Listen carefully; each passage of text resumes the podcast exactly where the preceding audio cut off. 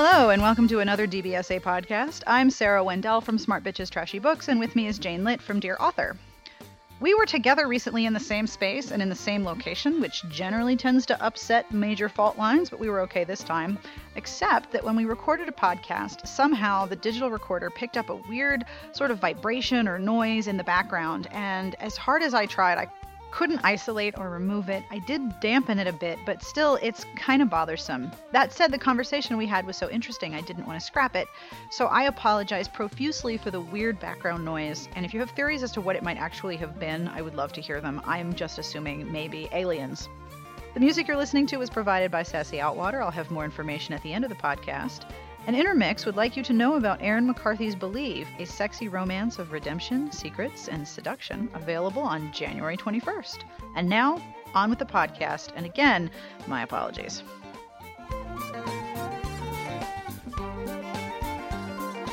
So you wanted to talk about Maya Banks. Tell us about Maya Banks. Well, I didn't want to just talk about Maya Banks, but there are two authors who wrote recently about some writing experiences mm-hmm. based upon reader response, or maybe even three. We could talk about three different uh, authors. So, um, Maya Banks published a book um, that was actually our promoted, promotional book that from Penguin last week. Yes, and it was called. Um, Yes, it was one of the Penguin sponsored books. It's after um, the storm. After the storm. And it was released January seventh. Right. And uh, I guess there were a number of readers who were disappointed by the book. Yes, I read and the reviews. On January eighth, uh, Maya Banks posted on her Facebook page an apology letter to her readers, and. she talked about how she knew that this was a book that a lot of readers were anxious for. It was, I think, the last book in the Kelly Brothers series, the right. last brother she had write it, she was going to write about. She felt a lot of pressure, and she felt terrible that her fans were let down. And what she said in the letter was, "I understand, I hear you, and I hope you'll give me another chance to sh- to um, meet your expectations." Which, and, in my opinion, is something of a holy shit. Right. So she had 672 people like the post, 12 people shared it, and 451 people commenting, and everyone talking about, you're great, thank you so much, we're totally here for you. Uh, and it was, you know, I don't know. I think there's a, a, smaller subset of people who actually buy the book that interact or would even see the Facebook post. Mm-hmm. Um, but I think it's great that she came out and said it. Uh, although I think some people um, thought maybe she was only exacerbating. Ex, you know, by acknowledging the bad review, she was only making the situation more obvious right. and worse. Right. So it's possible. But whatever, whatever was public, uh, it seemed like it went over really well. And then uh, Dahlia West, who wrote the Motorcycle Club book, and I think I talked about it a while back because I enjoyed it, but I didn't enjoy the second one. And she, uh, because the second one was such a huge uh, change. The first one was this kind of funny, sweet romance, and the second one was this hardcore BDSM kind of not total, what's it, total power ch- exchange, but he, there was a scene in there in which um, the woman isn't quite sure she's into it and she's questioning. She kind of feels like it's humiliating what he wants to do. And he gets angry and um, she says, Well, I just, I just wonder if all you want is a pet. And so he gets angry and treats her like one. So he has her crawl around on her hands and knees, eat out of a dog dish, oh takes her outside. You talked about this during a podcast. And then takes her outside and she to make and makes her pee on the lawn. Oh my gosh. So it was like and she wasn't 100% into it, so it was extra disturbing. I and and because you're not supposed to BDSM out of anger. Right. Um, which I felt like he was doing. Like that was a real punishment, not a not a constructed punishment, punishment, but like a scene, but like he was trying to. It, it was just really uncomfortable, and I felt really sick reading it. So she wrote on her uh, blog that, you know, maybe she wasn't ready to write that type of book. Wow. And that um, kind of not an a, apology like Maya Banks had written, but kind of an acknowledgement that. Uh, I have heard what you have said, and I understand how you feel. Right. And that makes me feel like, okay, I'll give you another chance because you're. You're not going to take me to scary places again.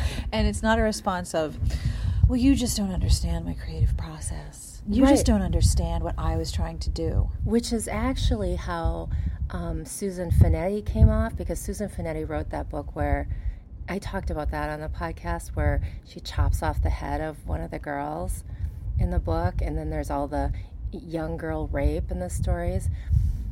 And she wrote a post about how she's a big feminist and she's exploring feminism through um, this this paradigm It's like the author version. I'm sorry if you were offended. it was, and she was trying to explain away, and she's like, you know, so and so the the main character Lily. Uh, people talk about why didn't she do this or why wasn't she more able to protect herself, and she's like, well, she's not, you know, an avenger. And I thought, well, none of your male motorcycle club main characters get hurt are they avengers Right. are they're always able to they're none of them are raped and none of them get their heads cut off Nope. um, none of them are tortured. So Why is it okay they only do that to the female characters? Right. just- Like I don't buy your I don't buy your answer. so I felt like if you juxtapose those three different opinions, you have Maya Banks on one extreme who's like, "Look, I failed you. I fucked up. Give me another chance." I'm sorry you were disappointed. Right. I own it. And then there's Dahlia West who's like, "Maybe I shouldn't have gone there. I wasn't ready yet." Um, and then there's Susan Fanetti who's like, "You just didn't get it." Yep. Well, one of the things that I've been listening to while I walk the dog is a book by Brene Brown about vulnerability and how vulnerability is a way to make a connection with someone better than any other tactic. If you can demonstrate empathy through connection, then you make a very lasting contact with someone on a personal level.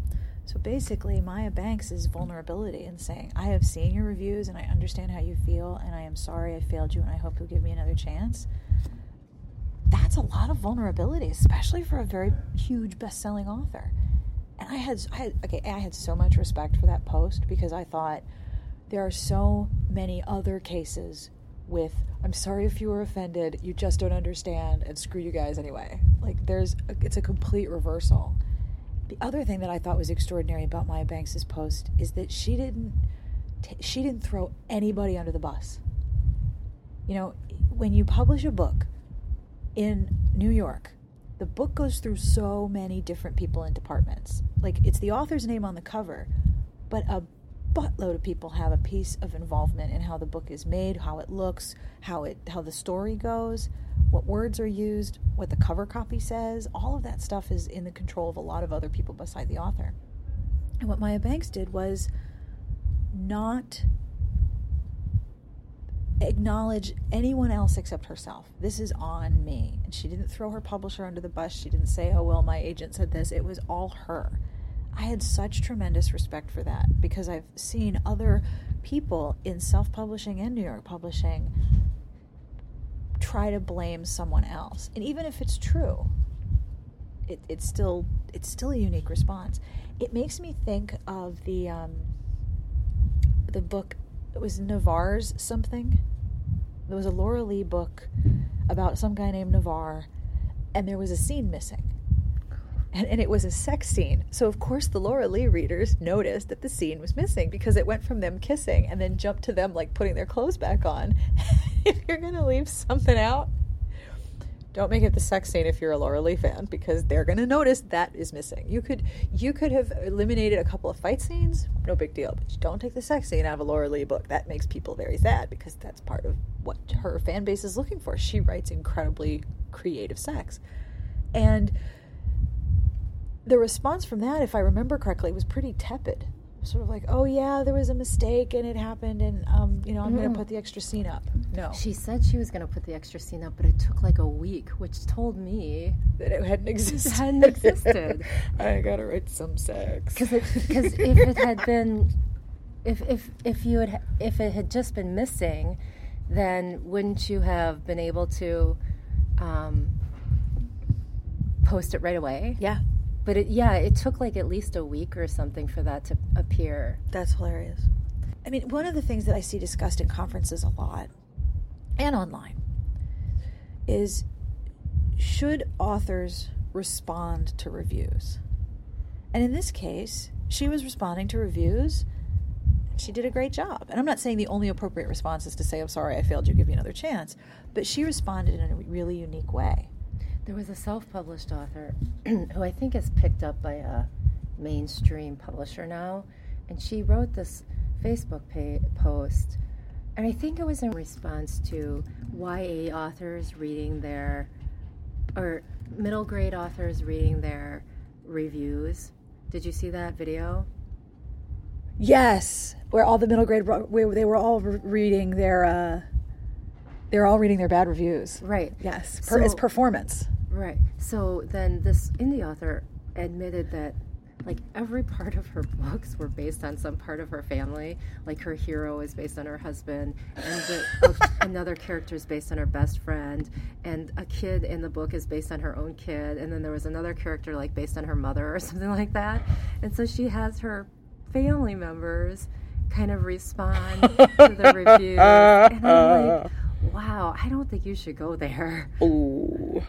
How do you search Amazon reviews? Because I want to show you a response that I saw.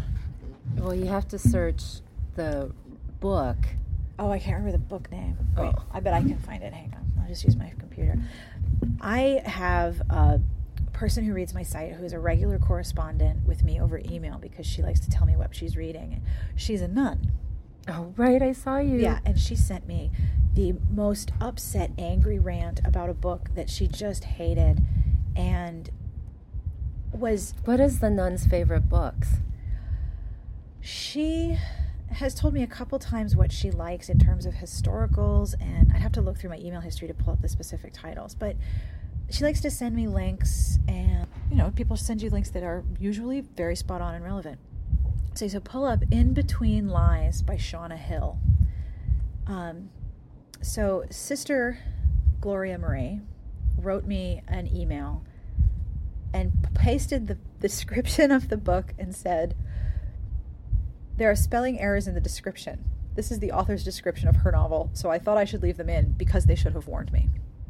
And then she went on to rant about how much this book made her angry because she found the writing dense and really poorly constructed with a limited understanding of how things like commas work.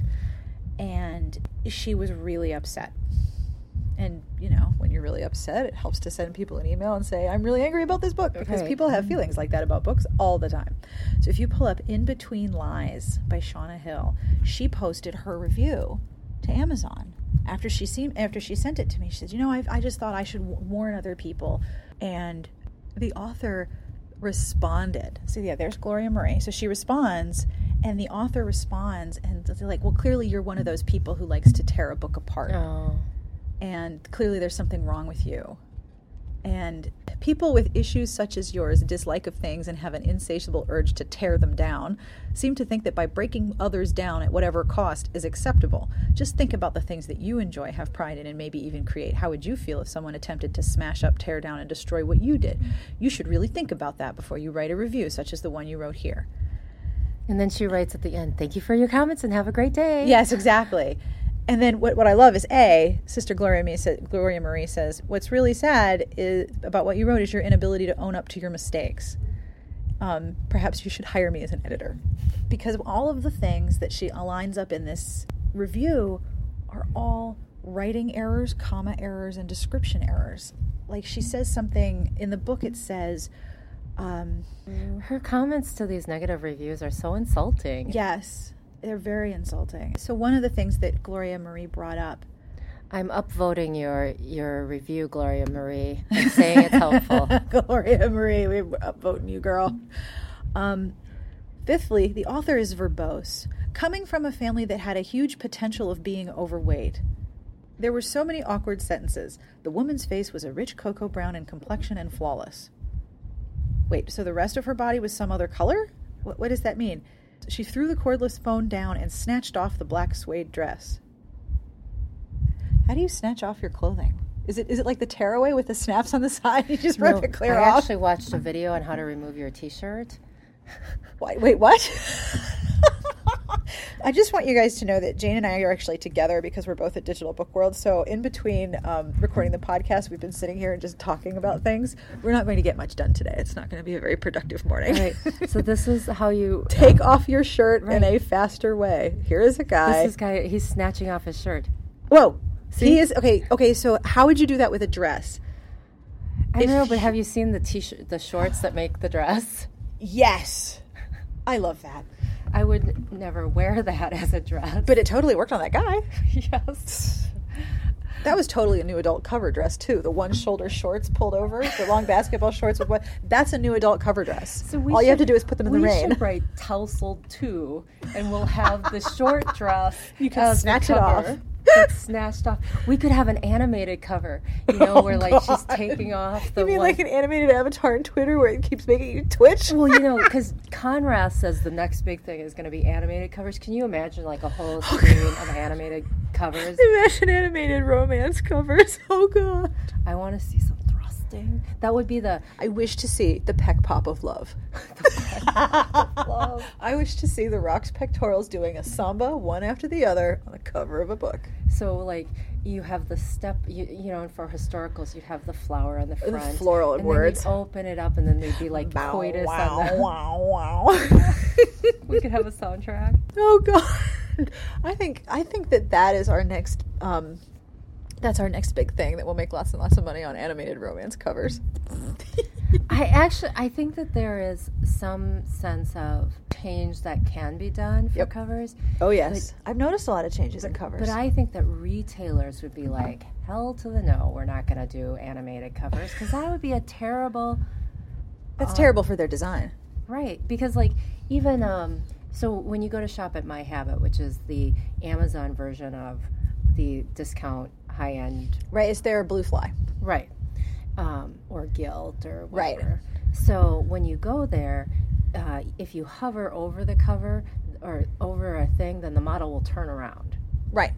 But when you first bring it up, It doesn't do it that. doesn't. So they're going to have to figure out some way if they want to have animated covers that you bring up a still image, and then if you mouse over, you can see it do its Ernst, Ernst, Ernst. right.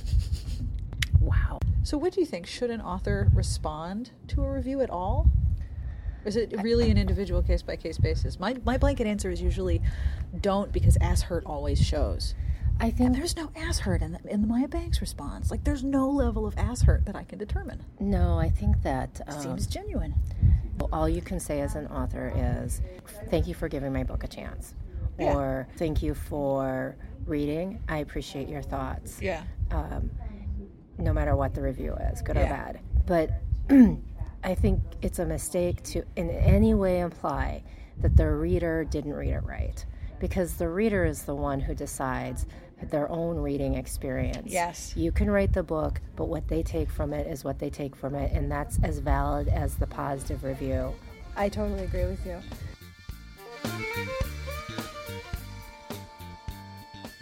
You guys, I have no idea what happened with the digital recorder when I was with Jane. I'm not sure if it was picking up subway vibrations because we were on a lower level below street level, or if there was an HVAC fan that I didn't see or hear until I played the tape. But I'm seriously really sorry for the weird background woofle noises in the back there. But before we go, we do have listener mail. Yay! This email is from Catherine, who says. Hello, Sarah and Jane. I have got to say, your last podcast about rereading series was a lot of fun to listen to. Sarah, I am with you on the Bridgerton series. I inhaled that series when I first read it and can honestly say I don't really remember what happens in more than half of them. That being said, the only book in the Bridgerton series I can and have reread numerous times is Romancing Mr. Bridgerton, the fourth book in the series. Out of all the siblings, I felt I really empathized and could understand Penelope and Colin's relationship as it was the most normal one in the series. The whole idea of coming out, so to say, with your past secrets or your innermost secrets was the lost and relatable main theme of the series. The one series that I can and have gone back and reread in order is the Quinn Brothers Quartet from Nora Roberts. I don't even notice the little bit of time travel your brain has to do to follow along with the series being set almost 20 years ago. Cheers, Catherine.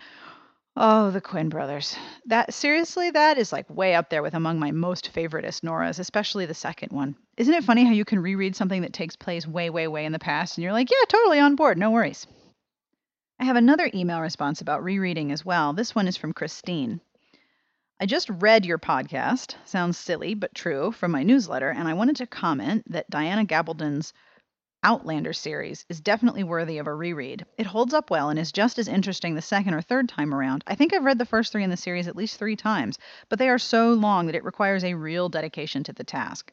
Also, in a different genre, when A Memory of Light by Brandon Sanderson came out, book 14 in the Wheel of Time series started by Robert Jordan, I spent the previous year listening to all the books as audiobooks to check, catch up again, not enough time to reread the whole thing at a thousand pages each. I find audiobooks are a great way to reread something, as it's easy to listen to an audiobook while doing household chores, and I'm not always able to sit down with a book.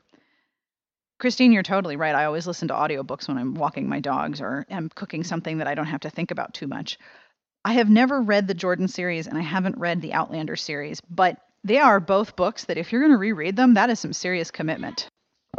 This email is from Carrie, who says, I have a recommendation. I just reread Before Jamaica Lane by Samantha Young, and it was awesome. This is the third of the On Dublin Street series, which I love. Each of the three are different tropes, all played to their full potential. Book one, on Dublin Street, is a guarded, strong willed girl worn down by a confident, strong willed guy.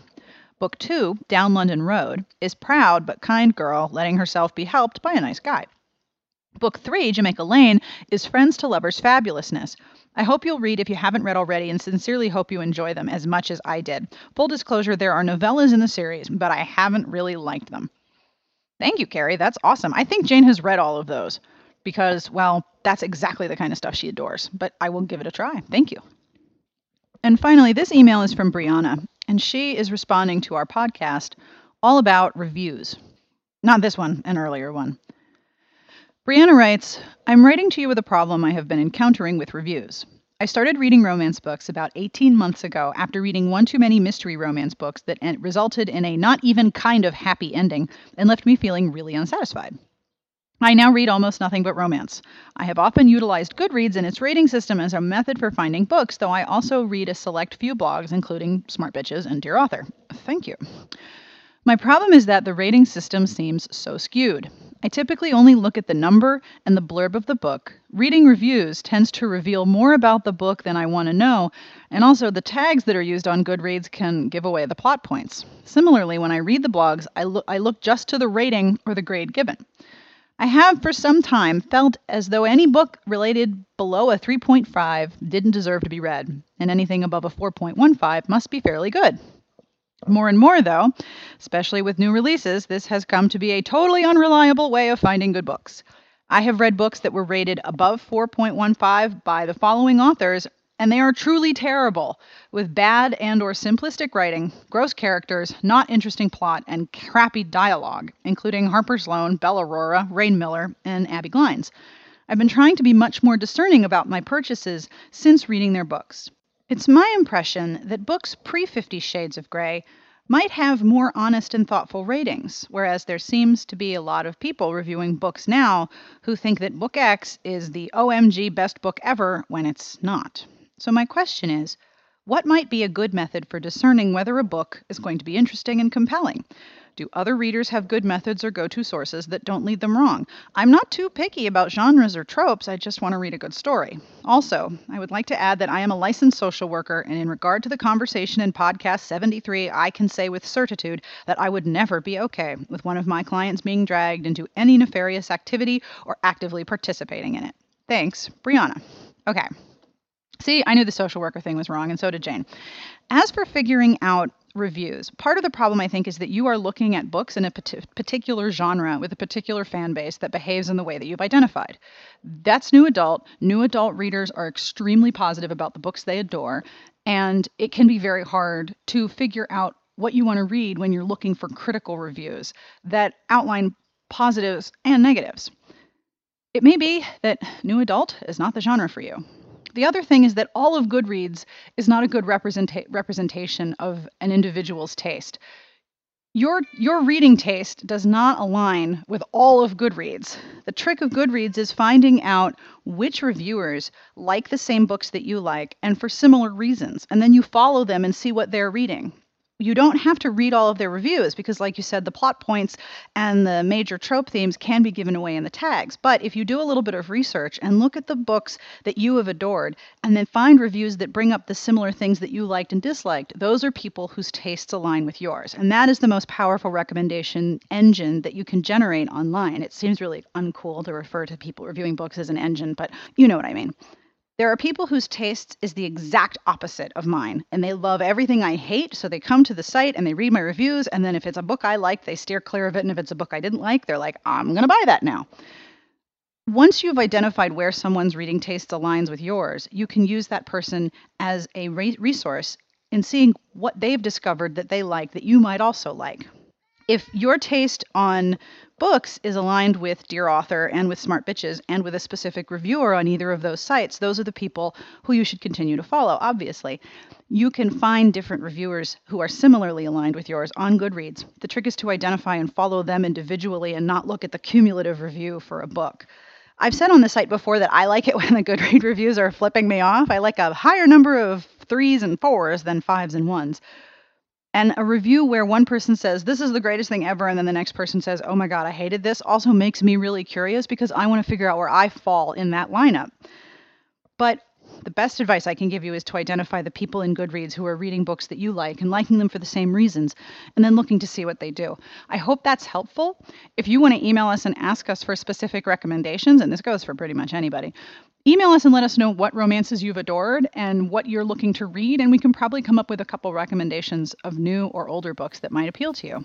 But I hope that that was helpful.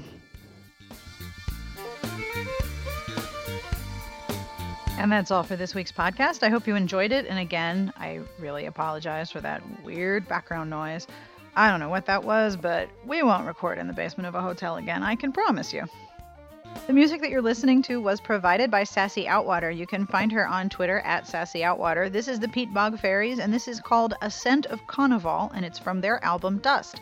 I'll have links in the podcast entry as to where you can find the song or the whole album because everyone needs more peat bog in their life. I think that's just a general rule.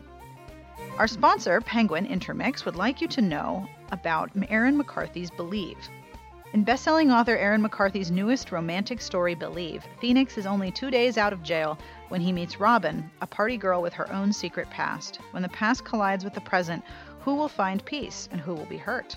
Don't miss the newest ebook from Erin McCarthy, Believe, available J- January 21st wherever books are sold online.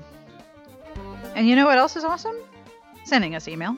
If you have ideas or want to respond to something we've said, or you'd like to tell us that we're wrong about something, you can totally do that. Our email is sbjpodcast at gmail.com. That's S for Sarah, B for Bitches, J for Jane, podcast at gmail.com. You can also call and leave us a message at our Google Voice number 1201 371 DBSA. Please don't forget to give us your name and where you're calling from so we can include your message in an upcoming podcast. And speaking of, someone totally left us a message, and I'm really excited about it. Yay! Thank you again for listening to the podcast, and wherever you are, Jane and I wish you the very best of reading.